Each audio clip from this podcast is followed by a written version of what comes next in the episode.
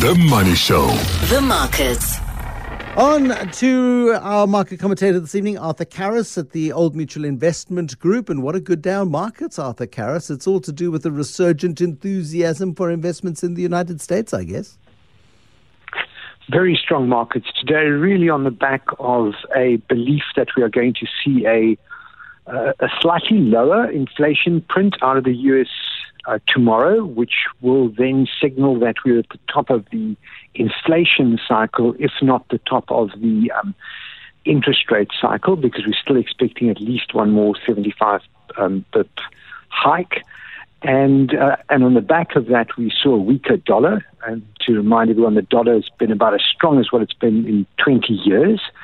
And the dollar weakening a bit helped to um, boost commodities because they would have had to reprice in other currencies, and that has sent our market um, up very strongly on the back of both commodity shares having a good day, and then companies that are uh, beneficiaries of a stronger stock market, uh, insurance companies also having a really good day. Now, a spectacular day for Discovery, Sanlam, and Old Mutual, amongst others, on the day. Um, and commodities also holding up well. Uh, platinum prices bouncing back. I mean, it's all part of um, a massively volatile environment. It's all part of a, a, really uncertain environment, Arthur. And I think it's far too early to call the end of a crisis uh, because markets are, by their very nature, massively volatile and will continue to be so, I, I suspect, for the foreseeable future. I guess the way to think about it is that markets discount the future. So the stock market, most of the time, is um, has has digested all the information that it thinks is going to lead to a particular outcome over the next 12 months.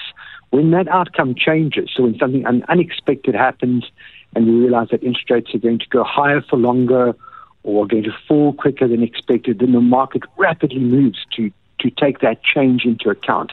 And that's what we've seen. We've got a very uncertain outlook over the over the horizon, and you know we, we have been in an environment of, of rising interest rates uh, on the back of this uh, tearaway inflation. So when we have um, potentially the peak in U.S. inflation, we had a little bit of uh, good news on the gas front with European uh, governments uh, appearing to make some progress on capping gas prices and, and, and providing a bit of relief for consumers and industry in Europe, then those things make us think, well, maybe the next 12 months are going to be a little bit better, and we'll be looking at a far more benign and positive environment 12 months from now, and then prices very quickly adjust um, to, to take that more benign environment into account. But I would agree with you that it's far from over. We've, we've, we're going to see interest rates remain high for some time, even if inflation falls you remember, we've had succession, a successive pattern of of of, um, of support for the economy, for the stock market in the U.S. with very low interest rates. First post the global financial crisis, then post COVID, and all of that uh, support, all of that um, needs to come out of the market to allow us to move into a more normal situation, and that's going to take some time still. Thank you, Arthur Karas, Portfolio Manager at the Old Mutual Investment Group.